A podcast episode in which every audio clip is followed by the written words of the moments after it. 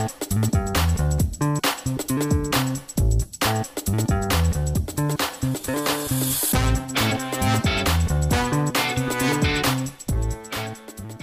I'm Kat Cho, author of Wicked Fox and Vicious Spirits.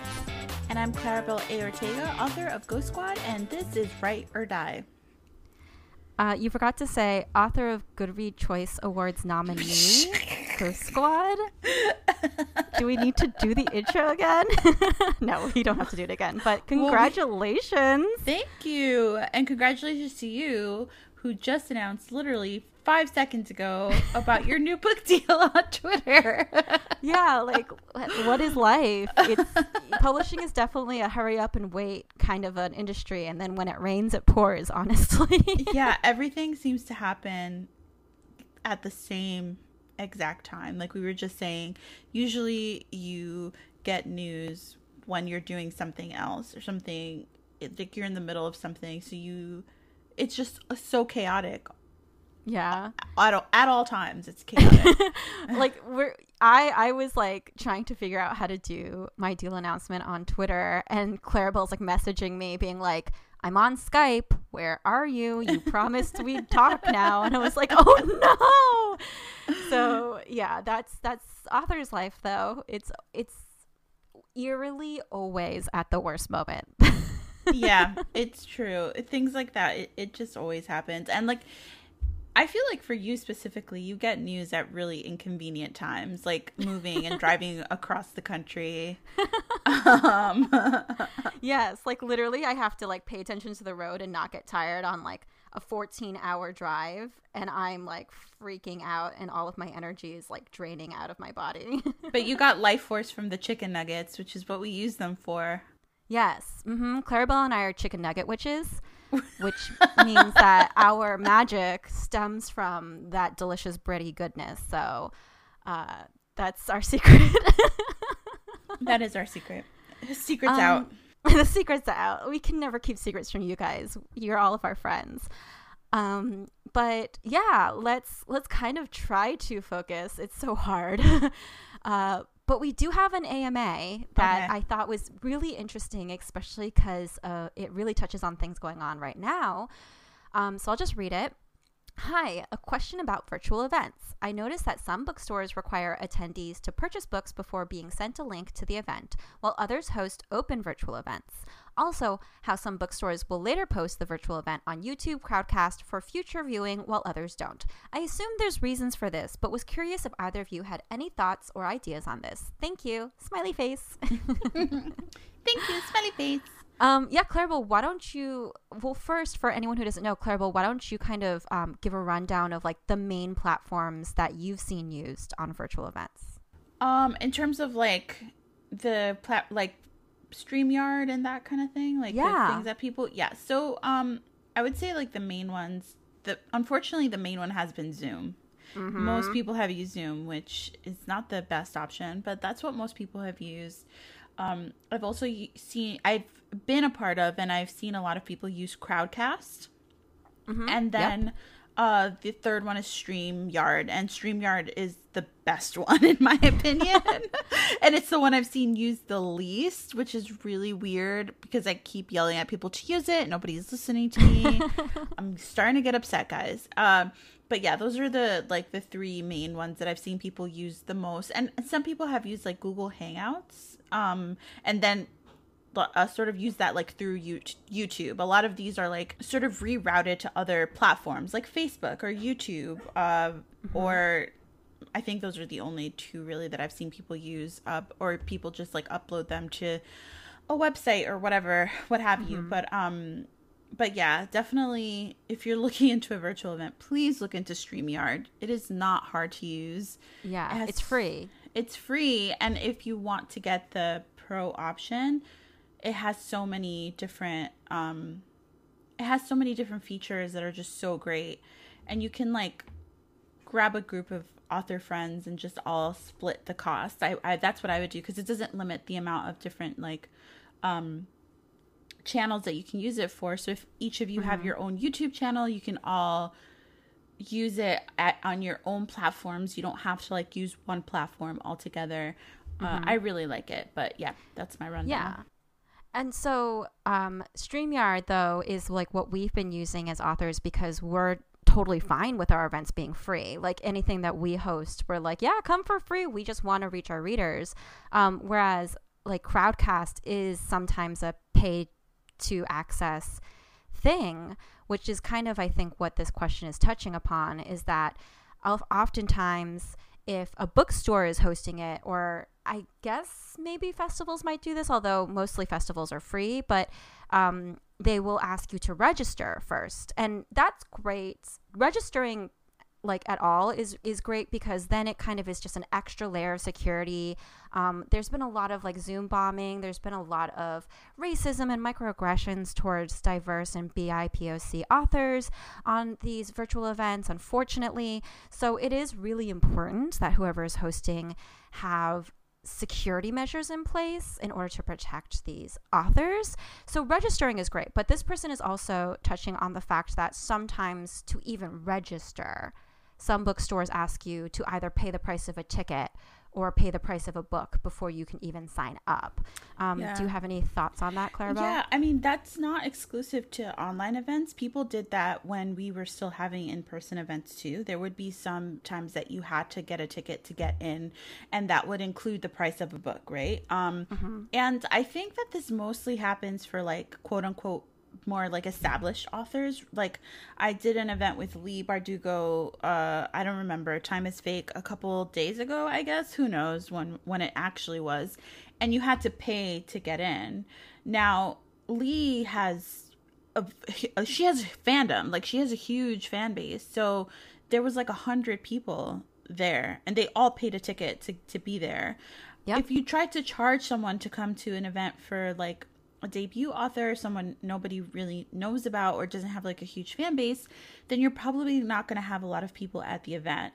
Um, bookstores are definitely trying to find ways to make up money right now. They're always trying to find ways to make money because it's hard out in these streets for bookstores. Like indie bookstores are struggling. Um, all the time and especially right now. So I think that sometimes they're just like I think we might be able to get more people like people to pay for this because we have an author who has like a huge fan base that's actually going to pay to be there and we can use that, you know, money to keep going. and so it's definitely a strategic thing for them. They're just trying to to diversify their income just like any other business would and it's it's a matter of who do they think they can get actual money for versus people who okay we're gonna have this for free. And that's not to say that bigger authors don't have free events. Most most events are free. But it's just that once in a while you will see something that's paid. And i i honestly don't know if that's something at like the publisher level sometimes. No clue. I'm not at that point yet. But I, I'm I'm guessing it's a bookstore thing. Like sometimes they'll just want to have those kinds of events to have supplemental income for their business. That's my opinion. I don't know if I'm right mm-hmm. though. I agree with you. I mean, I completely agree with all of your opinions.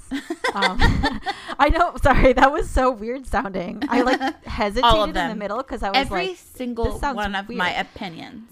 All of your opinions just discussed in the last five minutes. Um, we are still normal human beings who have differing opinions on other stuff. But I do agree with your opinions on this topic and the fact that, yes, it does kind of stink sometimes when it costs, you know, $20 up front to see your favorite authors.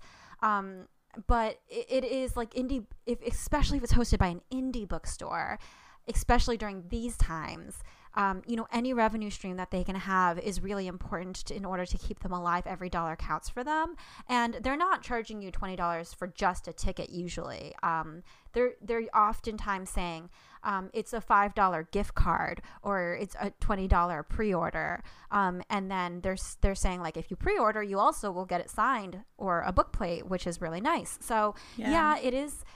I, I understand like we all a lot of us are trying to save up money during these times and and it really stinks but um you know, for these indie bookstore events specifically, it is part of their business model. And I think it's just like we have to understand that and kind of just hope that maybe our favorite authors will be at a bigger conference or festival that's independently funded or crowd funded so that we don't, we can see them on a panel and not have to pay then. Um, so there, there's always going to be opportunities to see most authors. You know, it's very rare these days that an author is a complete recluse. Yeah. um, but I, I also think that there's a lot of factors into that. So unfortunately, yes, you will often have to pay for like a pre-order of a book in order to register for some of these events but it goes to a good cause if that helps yeah you're you're helping to support the bookstore and the author at the same time so um and like kat said like you there are there will be also free events so it's not like you have to but i think it's nice to have that option. Um and and and like i said this happens for in-person events as well. Like there there have been plenty of uh book launches where i had to get a ticket first to go to them and it included the price of the book which i would have bought anyway. So you know it's just like a guarantee. Um yeah mm-hmm. um and and also it does support even so i know that there have been some events where they also do the pre-order the book to register even if it's a debut author and like claribel said i do feel like that's kind of a little bit harder to completely agree with because then it does kind of de facto limit the audience for an author that's still trying to get their footing in the mm. industry. I, I can't say whether or not I think that's a wholly good good option or wholly bad option because I know that there's two sides to everything. Um, but if it is a situation where you're like, I was so excited about this debut author, I've never heard them speak, I don't know if they'll be good. Should I pay the cost of this pre order to go to the event? if you're able to, I would encourage you to still do that as well because it's supporting both the author and the bookstore. Um, again, if you only if you have the funds, but I, I do think that it's worth it, no matter if it's an author you're already familiar with or not. Yeah, um, yeah. So that's our quick breakdown of that specific opinion. Uh, but I also, this question made me think of something that I would love to get your thoughts on, Claribel which is sure which is there's been a lot of virtual events and i think that you and i have been pretty lucky in that you know we've been invited to a decent amount since each of our books have come out this year. Um, but i wonder like how are you feeling about it? Because I, I do think that I'm not even done with the question yet, Claribel. I, I'm just like feeling like wondering how you're feeling in terms of like, is there burnout? Do you feel like because things are going virtual, people are going ham about it, or or do you think it's still the same level as the in-person things? And and what are your personal opinions about like finding that balance between being out there and promoting your book and having some mental health space for yourself, as well as kind of like picking and choosing, you know, what you choose to do for your promo. I know that's a lot. I think it's I I definitely feel burnt out. Yeah. For sure. I definitely Same. feel burnt out um on events. Uh it's been a lot and I I'm really happy that I've gotten this opportunity. I don't think that I would have done as many panels and events had a, had it had I just been home, you know, like because I think it's a lot easier for me to just sit in front of my computer as opposed to like traveling somewhere. Um but that doesn't mean that it's not also really draining because it is. There's been a couple of events where I've disassociated like during the actual panel. And like I've talked about this on Twitter too. I've just like completely disassociated because at a certain point it's just like I've done this so many times already and I'm staring at the screen and I've been in front of my computer all day and and also on top of that the world is on fire. It's not like I'm on vacation and yeah. or I'm home for whatever reason and that's why I'm doing No, everything is like really bad right now. So there's there's a lot to deal with. Um I think that I definitely felt a lot of pressure to do as many events as I could because I'm a debut and I'm debuting during a pandemic. Mm-hmm. I knew that every single event that I did would help me get the word out about Ghost Squad. And I don't regret doing all of the events that I did because I do think that it helped me and helped get the word out about me and my books and help my sales. But I made sort of an active decision that after uh, this month, I would only really do events that were like, like quote unquote, like bigger events, like established uh-huh. things, things that already had like a reach that would help me um expand my audience as opposed to me talking to the same like people that already know who I am just to give myself a break for a couple of months because it's been a lot. I've done a couple I've done a couple of events each month and like mm-hmm. I don't think that that is normal for such an extended period of time like almost a year of of that. Yeah. I yeah. That's a lot. I, it's it's a lot and I like I was trying to think back to my experience last year debuting and you know I think all all of the things I did was in person. I don't I don't think I really started doing like Instagram lives or anything like that until 2020 and I was like how many things did I do? And I think there were first of all I debuted later in the year. Mm. So like, you know, me doing like 6 months of like going out to like an event or two a month is different than you doing 9 months of it um, for sure. So right. there's that. But um, yeah, I do think that you know virtual events have been a blessing and a curse. A blessing because um, it's it's allowed us to continue to connect with our audience, but a curse because it has kind of flooded the mm. market with with a lot of like really well-meaning virtual um, like events, uh, both big and small.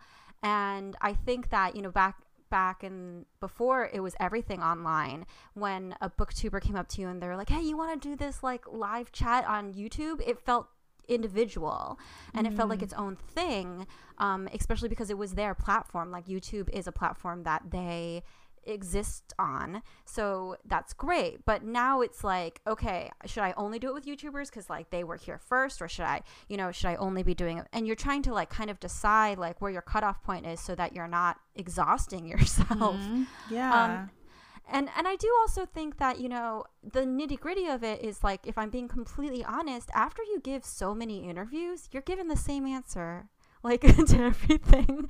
Um, not that you know not that i mean to um, but i do think that sometimes there's just certain questions like you know you, your book has a very specific theme um, and people just want to hear about like why you wrote about such and such like x trope or such and such X relationship that's like really cool about your book and everyone's excited about and you are too. But I think after a while it kind of you you lose track of like how did I answer this before? Did I just say this exact same thing like mm-hmm. 2 months ago? Um and and as an author I feel really bad thinking that I'm giving the same answer over and over again. I don't want to do that. I want it to be cool and intriguing content that like you know when you see me talking to this blog it's different than when you see me on this instagram live. I really do want that for all of my readers. Um, so it does get to be kind of like confusing for me. Um, i don't know if, if you felt the same thing at all. Um i don't know if i would say confusing. I do worry about giving the same answers but i think that a lot of times that's because of the questions that we get asked too.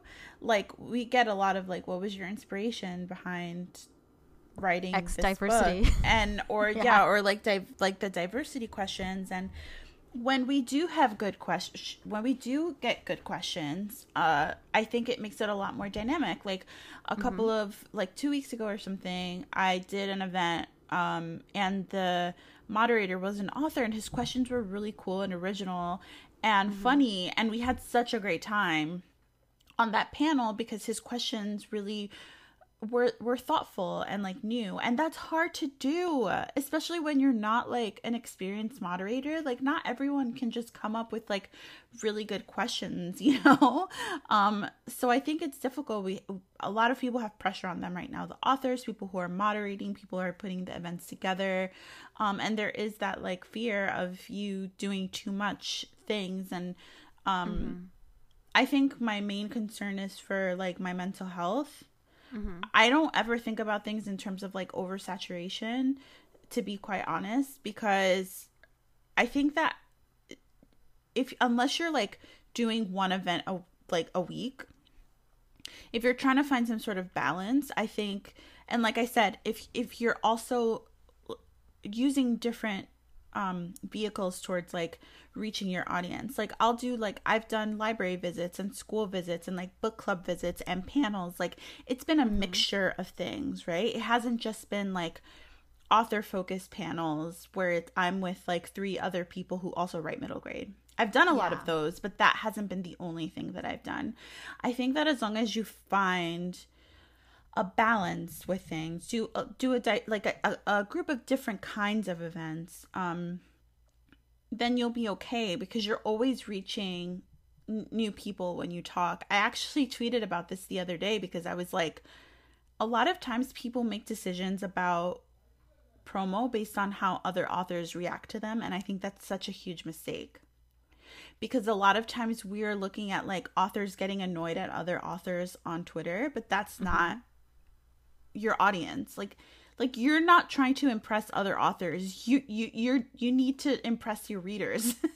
and, and uh, authors are always good. We're always going to be seeing each other's events and being like overwhelmed by them because we're in this world. Like we can't help it, especially people who live on Twitter, you know? Yeah. Mm-hmm. And I think it's a huge mistake to be like, oh, I don't want to annoy people. Like the people who you're worried about annoying is other authors. That's like the truth of it, yeah. right? Mm-hmm. And that's a huge mistake. You have to, you have to it takes such a long time. So you have to say things so many different times to reach people. The amount of times that I've talked about the Ghost Squad movie on Twitter, and every single time I talk about it, there's more people who are like, "What the fuck? There's a movie?" people who follow me, bro. People who follow me. Yeah. So that just goes to show you have to repeat yourself. It's the nature of promo. It's the nature of marketing that things need to be said more than once. If sure. an author from you know, my mother's garage press gets mad at you about it, that's not your problem. It doesn't matter. Like, you just need to focus on your own career and like reaching the people that you need to reach, which are your readers. And like doing panels can help you in that sense. I don't think that's a reason to do less panels. A reason to do less panels is when A, your mental health is deteriorating because of it mm-hmm. and when b you're like sick of it and it's an it's you're not having fun with it anymore because people are going to be able to see that. They're going to notice. And it's important for you to rest and sleep. Yeah, no, I totally agree. And I actually really love that. And and thank you so much for saying it because I do think like every once in a while someone you need someone that you trust to kind of sh- take you by the shoulders and shake you and I need that all the time and you're often the person who does that for me. I think that it's very, very true. We live in kind of a bubble sometimes on social media, and our bubbles are often publishing professionals over readers. Um, I think that especially on Twitter, um, it's it leans a little bit more towards publishing professionals and reviewers and bloggers uh, than like the average casual reader and and i do think that like we take to heart a little bit too much when someone like subtweets like oh this is happening so much or why are we seeing so much of this and we assume that it's kind of referencing our cool announcement thing that we just did yesterday or something like that but i think we need to get out of our heads mm-hmm. we need mm-hmm. to realize that we do we're doing this for the readers not for our fellow authors even though our fellow authors are also readers but you know as a person who used to be just a fan and is now an author, I can tell you that my brain works differently when I absorb stories. So I acknowledge the fact that I am no longer an average reader. my opinion is not the same as that of an average reader. So I do really like the idea that, like, we need to get out of our own heads and that the focus should definitely be more on is this is this something that I think my readers will enjoy and also is it is it good for my mental health? Those are like the two main factors and i really think that that's such great advice. Yeah absolutely. And i also feel like i also feel like especially for like middle grade authors like we're okay. Like our readers are definitely mostly not on twitter.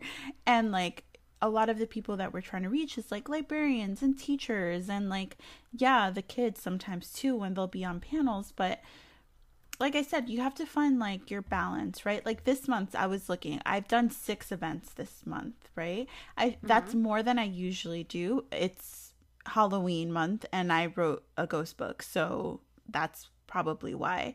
But of those 6 events, um two of them were sort of like more closed private ones that were for um a book like book clubs and like libraries, right? So it's not like a thing where everyone can go see or they can, but they have to register and it's like smaller, it's more intimate. There's not other authors there with me. It's just me talking to people.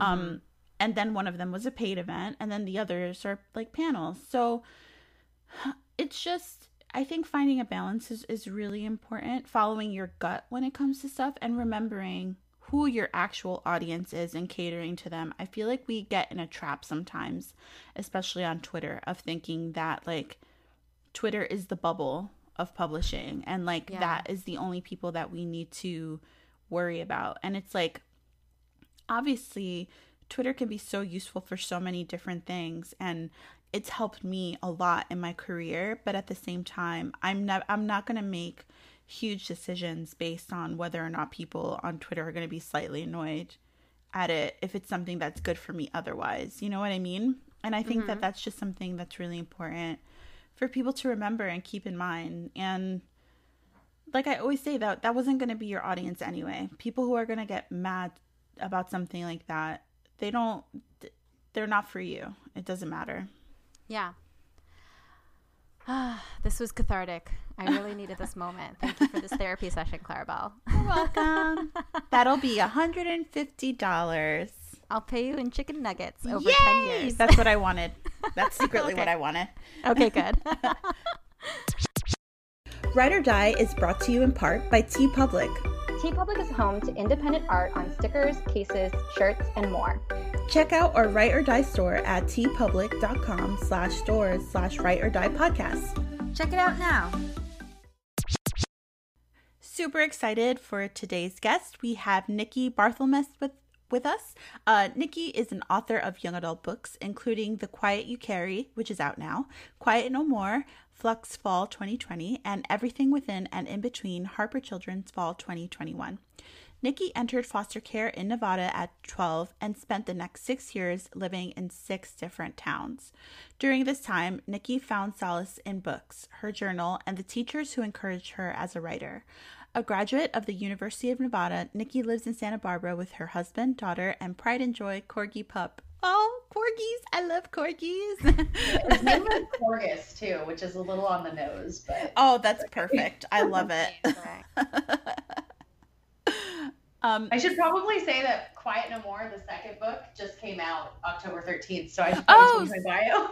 so yeah, so this is your nudge to update your bio, but everybody can can grab Quiet No More, and we'll make sure to put links to all of your books in the show notes anyway, so people can buy the prerequisite 20 copies, which they have to buy or else. Yeah, it's a, a podcast requirement, as as you probably know. Um, you listen to some past episodes.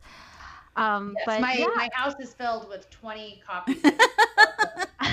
a true wordy, a true yeah. wordy. we love to see it. We really do. um, so Nikki, can you kind of take us down on a little journey with you about how you first got into writing, how you ended up getting your agent, how you ended up getting your first book deal, and the process of all of that happening? Sure. So I have always, like probably a lot of us who enjoy writing, I've always been a writer, even if I didn't consider myself one. So back to when I was like five years old, I wrote songs to my dogs and sang them. Uh, they weren't any good, but you know that was my first willing audience, I guess. and um, I wrote in journals a lot growing up. Um, my mom died when I was young, and I also was in foster care, as uh, mentioned. So I did a lot of journaling to deal and cope with painful emotions. And I didn't, I didn't think that writing was like a job even even in college i started out wanting to be a lawyer because my my lawyer because i had a lawyer and court appointed special advocate um, thought that i did a good job advocating for myself. So that was kind of my plan until uh, i ended up realizing that i could be a journalist. So i well i want to do pr but that's a whole other story. But anyway so then while studying journalism i got this idea for a dystopian novel and I wrote it and that book never sold but it is the book that got me an agent. So did you go into journalism? How what happened after that? Okay, so the reason that I decided to even study journalism is because some random who I knew when I was five, I reconnected with. And I was 20 at this point, and I wanted to be a therapist. So I went from wanting to be a lawyer to I worked for my lawyer. she gave me a job, and I was like, "Ooh, I don't want to be a lawyer because I didn't. I thought it seemed boring working for her, which is, which is really ridiculous and immature of me because now I'm married to a lawyer and I see there are so many different kinds of law. So I worked for my lawyer who was fantastic and I love her and I'm still in touch with her. Like she, when my de- debut came out last year, she met me at the bookstore and had me sign it for her. And I don't even live in Nevada anymore, but I was there for an event. And so like, wonderful, wonderful woman to give me a job. but I decided I don't want to be a lawyer anymore. I want to be a therapist. I want to help everyone with their problems because I have all these problems. And then um, someone who I had known when I my child my friend from my best friend from I was five, her and her family were like, "Oh no, you don't want to be a therapist. You like people and and you um, do all these events and things that I was doing for uh, just volunteering." And you should be in public relations. That's your personality. So I was like, mm-hmm. oh yeah, cool, sounds good. I didn't even know what public relations was. I was just like, yeah, awesome. Somebody told me that I was good at something, and so I went to like the college counselor or whatever and asked them for the PR program, and then we didn't have one. It was within the journalism program. So then I just signed up for the journalism program and um, started taking PR classes. And do, doing that, I realized, oh hey, you can you can write for work. That's cool even though everybody said, "Oh, you'll never get a job in journalism because, um, you know, print is dying, journalism is dying, nobody can get a job, blah blah blah, don't do it." Um, but then I studied journalism and I really liked writing, obviously. And my first job outside of school was as a newspaper reporter in Santa Barbara. Um, so anyway, uh, but during that time that I was studying journalism, I realized that I really wanted to write books because I had read books. It had they reading had been an escape for me in addition to writing. I I remembered all the reading that I did that helped me kind of from foster home to foster home and um, all, how lonely I was, how tough things were. I would escape through reading, and then I just felt kind of called to start writing. And at the time, I was 19 or 20, and I and I kind of just wrote a narrative form of a memoir of all the things that I had gone through in life, which is like a lot. And you know, it was very like you know my parents have I, I, I had drug dealing in the family. My parents owned an escort service. Like i that was before foster care even. So my life was pretty wild. And Whoa, then in foster yeah. care yes i just wrote every i just wrote all this stuff out. And then i promptly put it away. I never read it again. I didn't show anybody. I showed a few pages to a boyfriend at the time. But it had woken something up in me. And so i i just felt like oh this is what i'm meant to be doing and I wrote uh, dystopian YA uh, because I was super into that at the time. And I just thought, like, maybe my words can help somebody get out of their crappy life and have adventure and hope and, I don't know, role models because that's everything reading was to me. And um, I just pursued that. And that's the book that I ended up a few years later getting an agent with.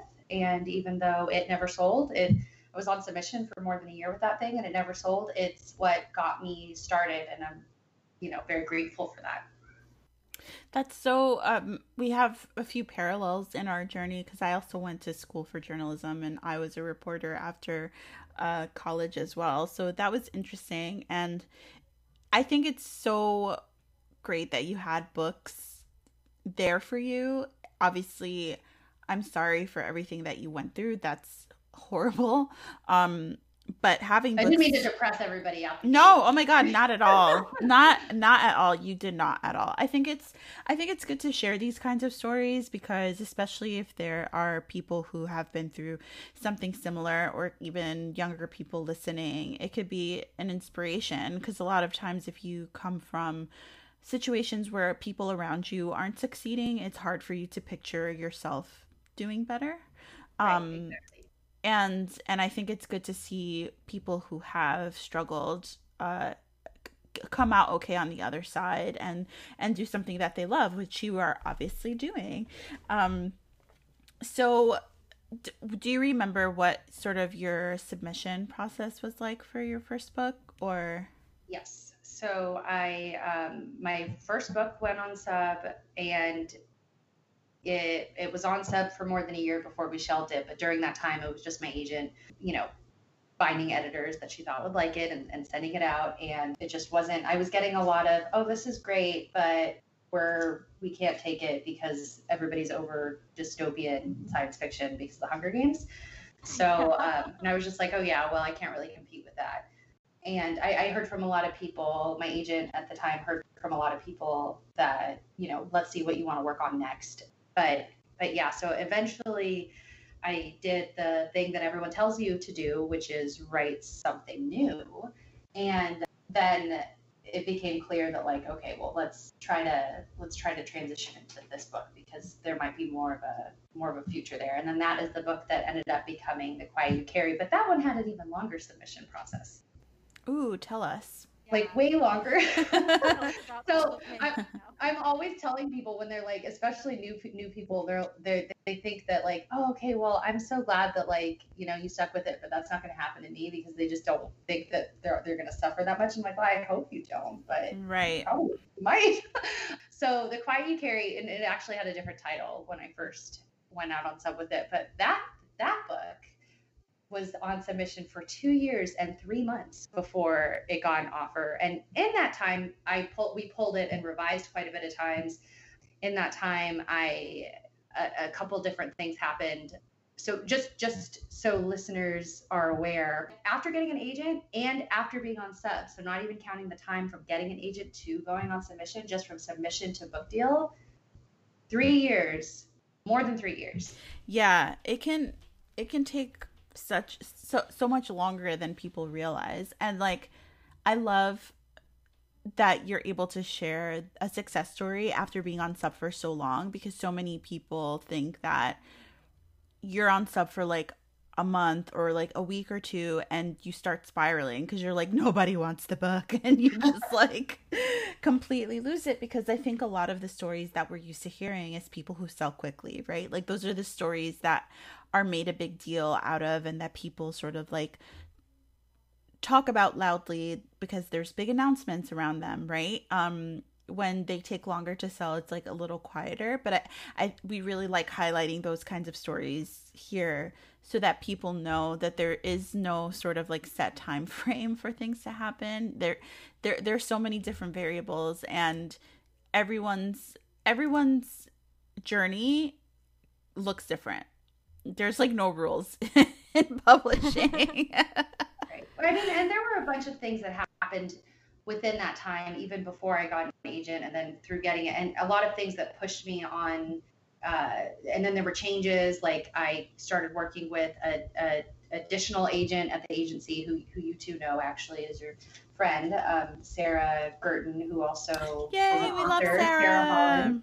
Yeah, so Sarah is my agent. Um, but before, when I started out, she was um, she wasn't even at Curtis Brown yet. Um, and when I started out, when I with the first book, but on the second book, after being on sub and doing a lot of revising, I just ended up working with Sarah a lot because um, we just, you know, if I'd call Elizabeth, Sarah might answer as her assistant, and she provided really great um, revision feedback that we just kind of became close. And when she wanted to become an agent, and I'm sharing this because I think a lot of people don't understand how sometimes this behind the scenes stuff works with, um, with assistants moving up or how people become agents. So, anyway, during that time of already having worked with um, my fantastic agent Elizabeth on the, the first book and then working, deciding to shelve that, and then working on The Quiet You Carry, which initially was titled Unwanted we had I, you know revised it a, a, little bit here and there revised well not a little bit revised quite a bit and um, brought it back from submission a couple times. And during this pro-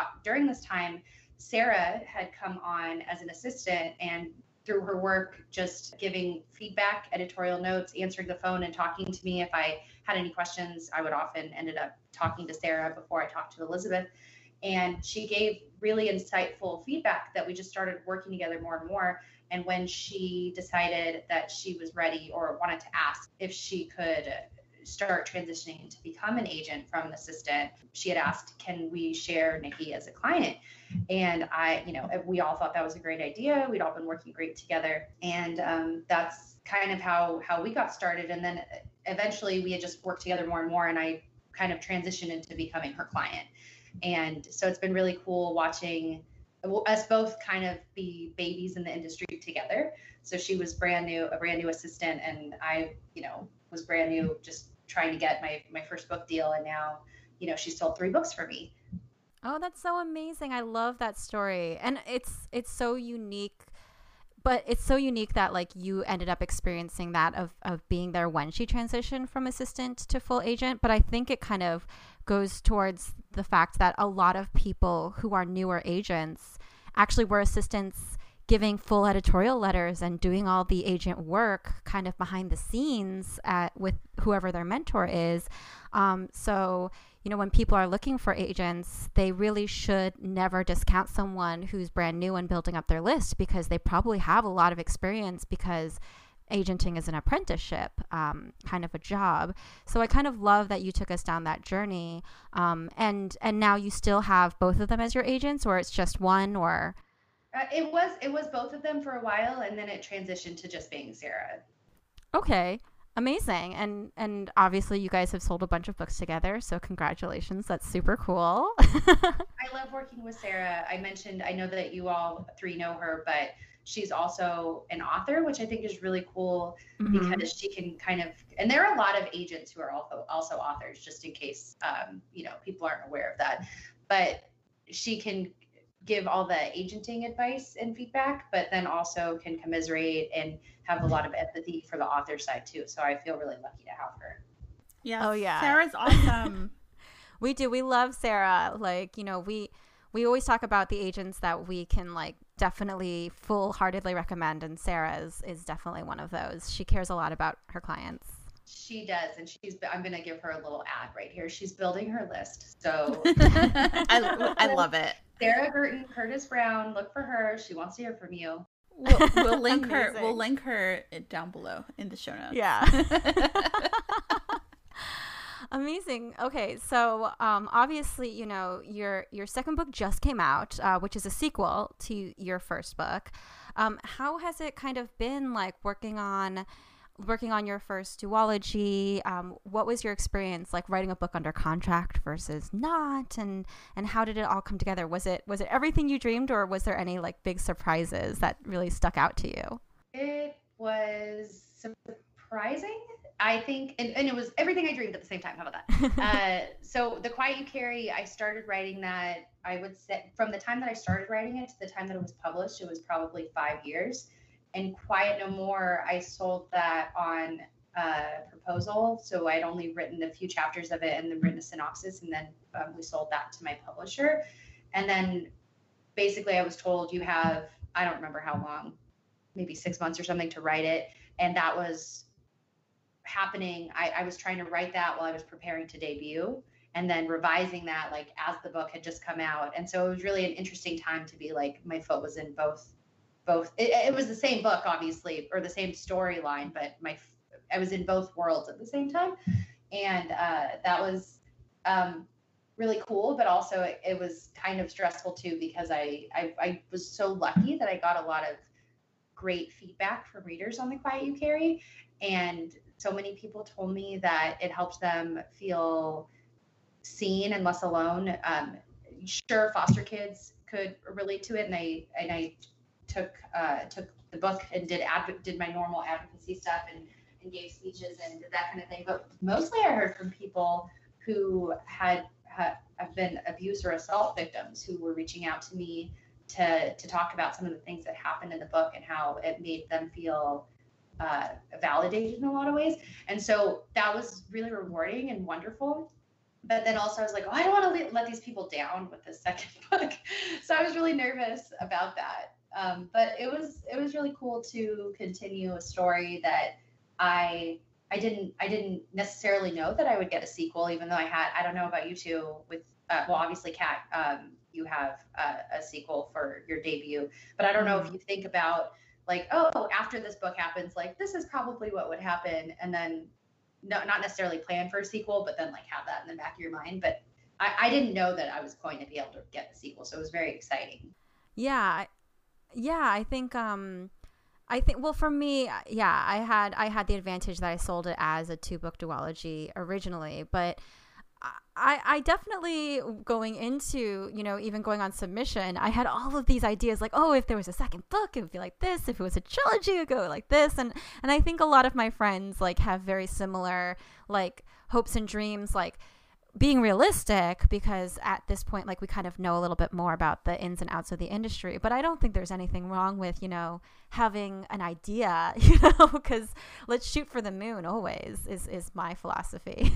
I was thinking more of like i had it beaten out of me to, shoot for the moon because for my first book the dystopian science fiction one i thought that that was going i mean I thought that was going to be like the next Hunger Games, which okay, don't laugh at me, but I was like 20 when I wrote it and I was just so excited and I had all these plans for it and then it didn't sell. But even if it had sold, it doesn't mean that anybody would be interested in it. So after that, now anything I write or even consider writing, I'm just like, okay, if anybody even wants this, then then that's probably it. But I should probably shoot for the more, moon more.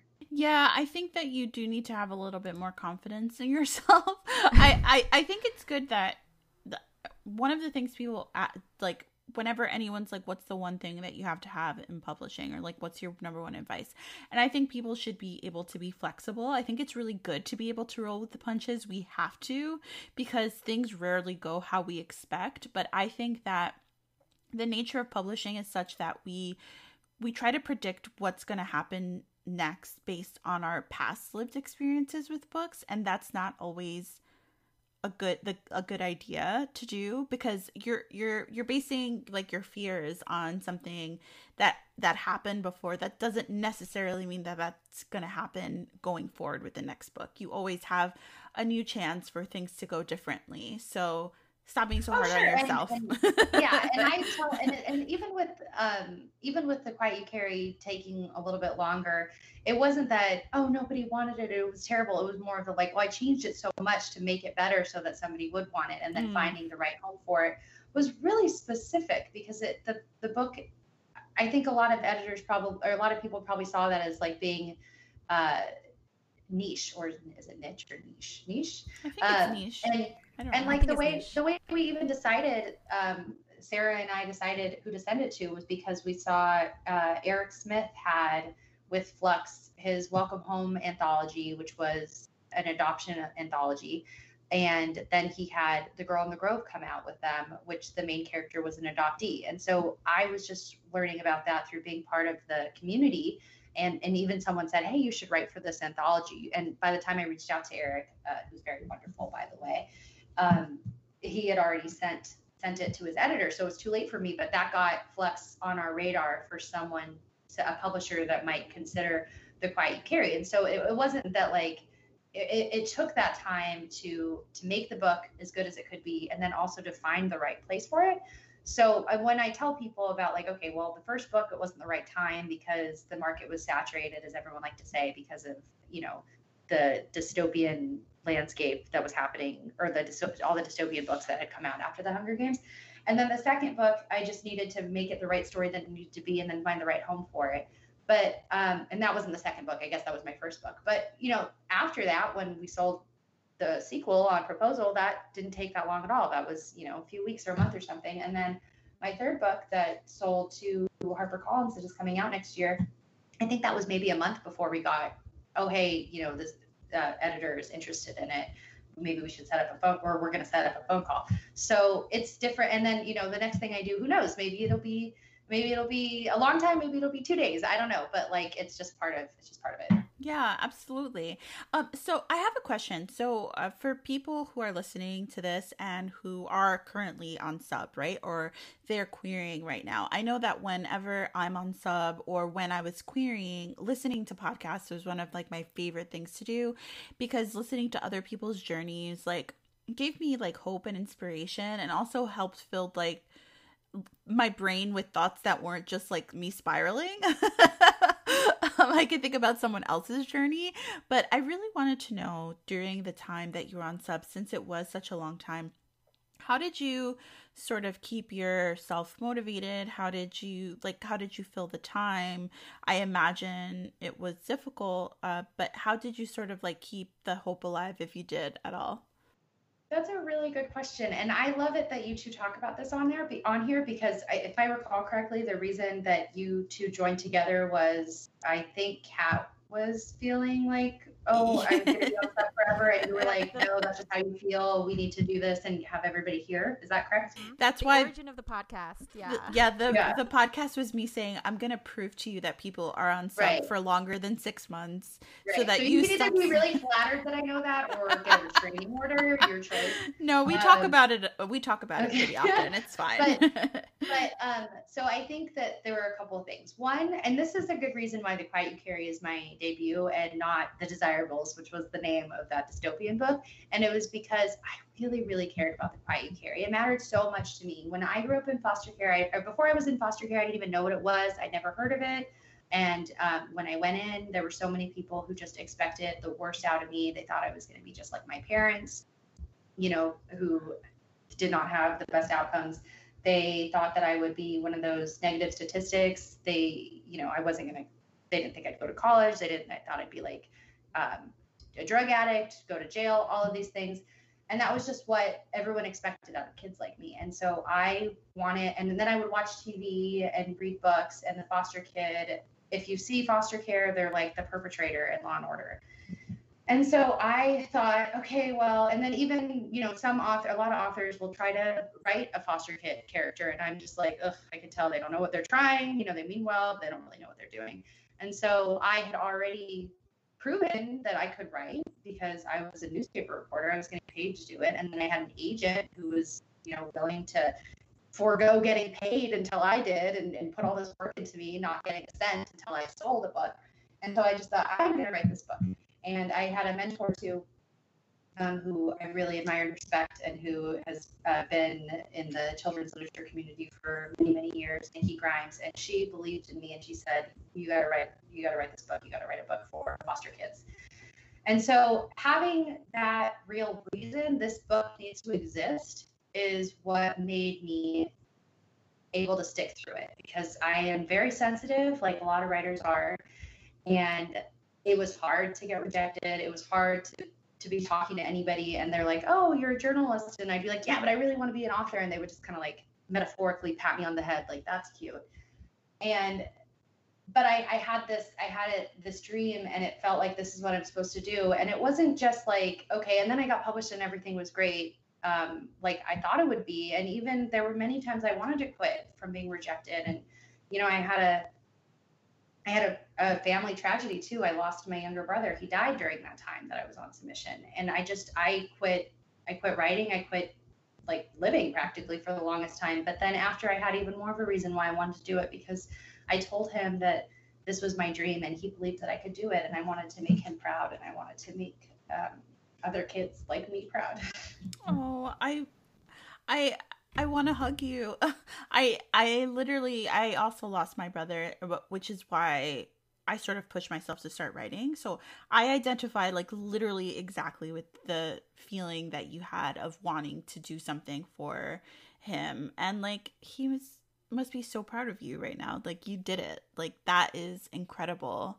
Thank you. Thank you so much for for sharing your story with us. It's it sounds like such a beautiful story and and it's so personal which i know can be hard sometimes to talk about but it's definitely something that like for for some readers they need this they need a story like that to show them that they're seen and it's so great that it's out there so thank you for for sharing it with the world and with us oh yeah and i tell all this specifically because i know i didn't think i would get emotional like that but i heard i heard um I've heard I've heard other people share this stuff, and I know what it means to people. I know what it meant to me when I was growing up, and I needed somebody to look up to, and I didn't have one. But you know, I've heard um, Justin, the writer of The Opposite of Always, talking about his inspiration on oh, your show. I've we heard, love him. Yeah, he's great, yeah, right? And it's just. I, I do think that it helps people to hear because maybe someone's on submission and and or trying to get an agent and they're about to give up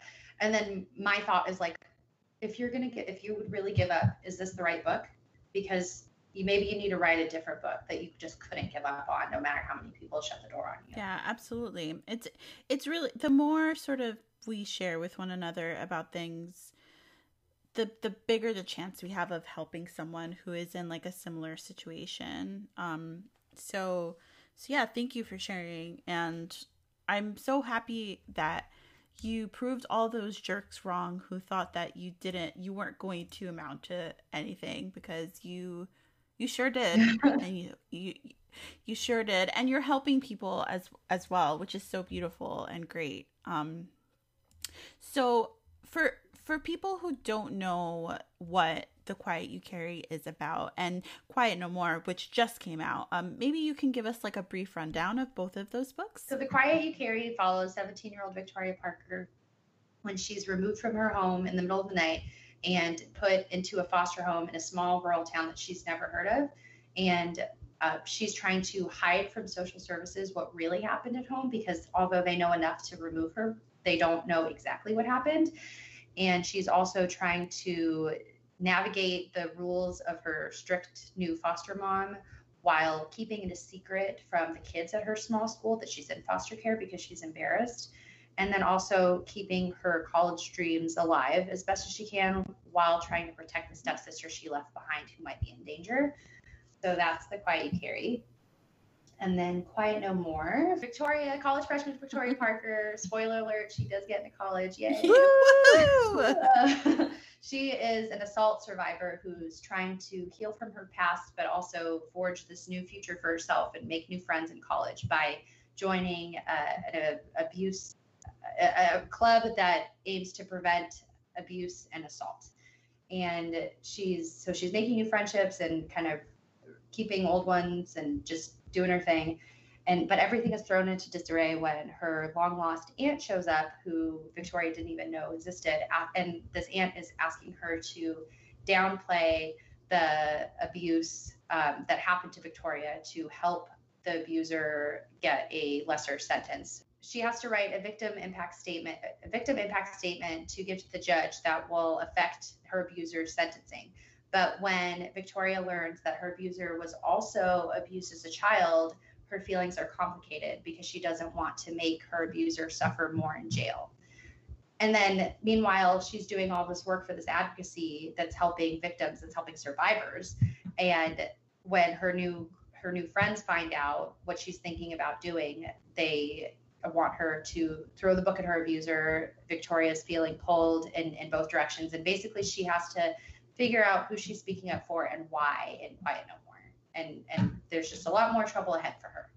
Oh wow. I mean, that's I can tell why your publisher wanted you to write a sequel because there's so much complicated fallout and like I think it's good that there's a book out there that's kind of like, yeah, things do happen. Like, you know, after you're free from your abuser, doesn't mean that it's over. You still have things that you have to deal with. And um, to have a story where a character goes through those complicated processes is probably really important and really powerful. So, yeah, sounds very heavy but very important. yeah, no, I, I really, uh, I really do uh, fluffy, fun books. yeah. That's my brand. I, I, you know, as a person who jumps genres, uh, both Claribel and I do, um, I'm always down for like your first book can be the darkest, most serious thing, and then your next book can be like a comedy rom com. I think that's totally fine. Thank you.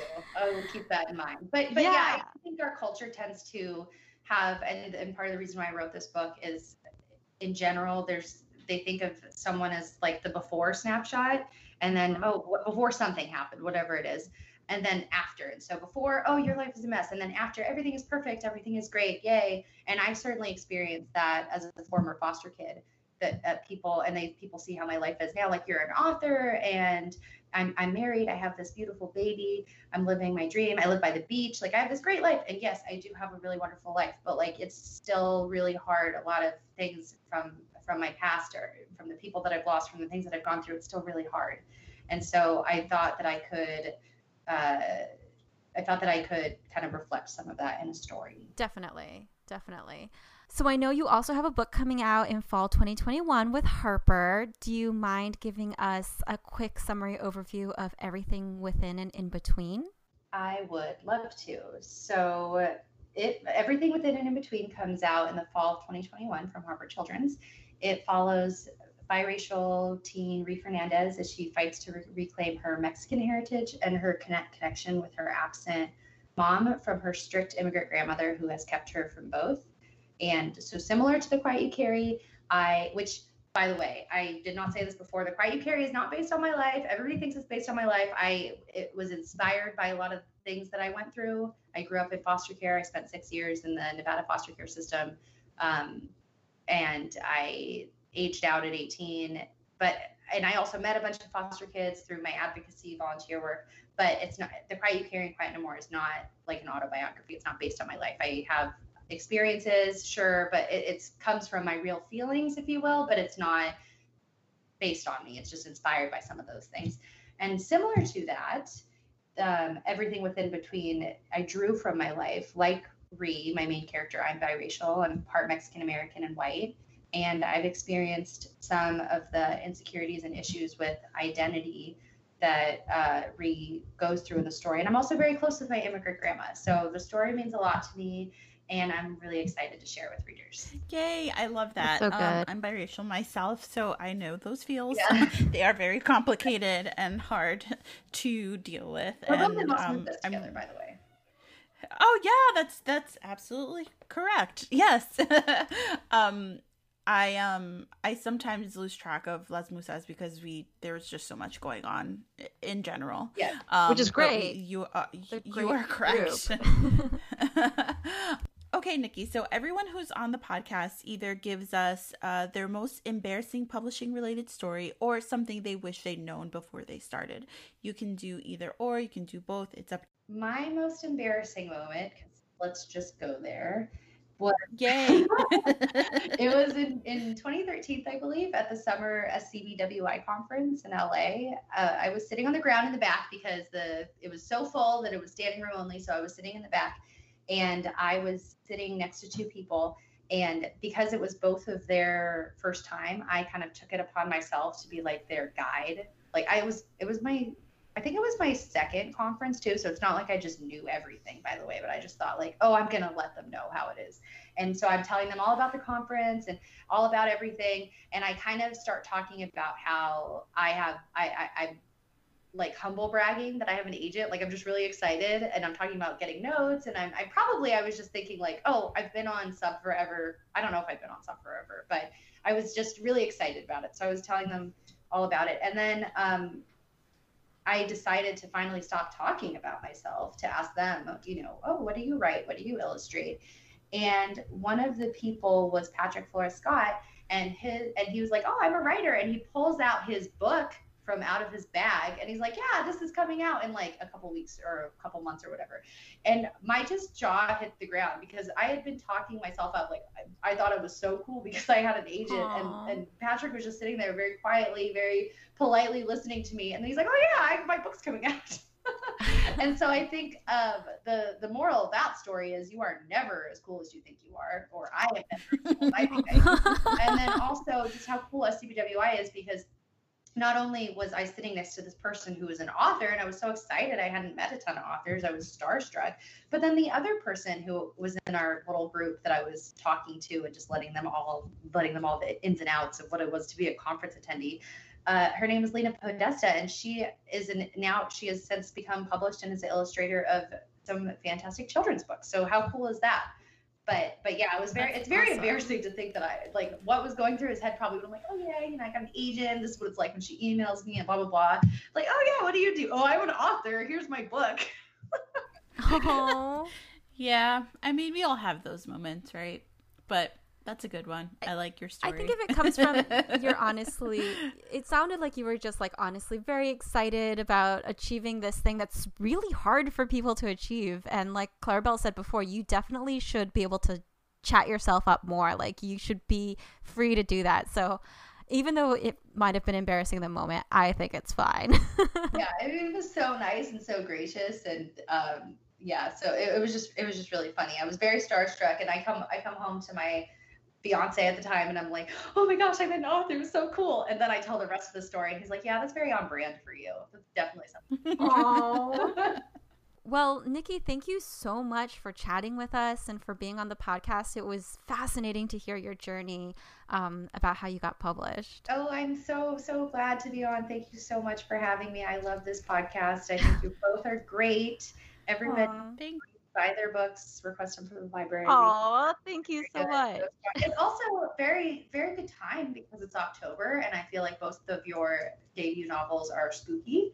Uh, you know, I don't know when this is gonna. Maybe this is gonna come out in November, so never mind. But it's perfect for any time, really, to read these books.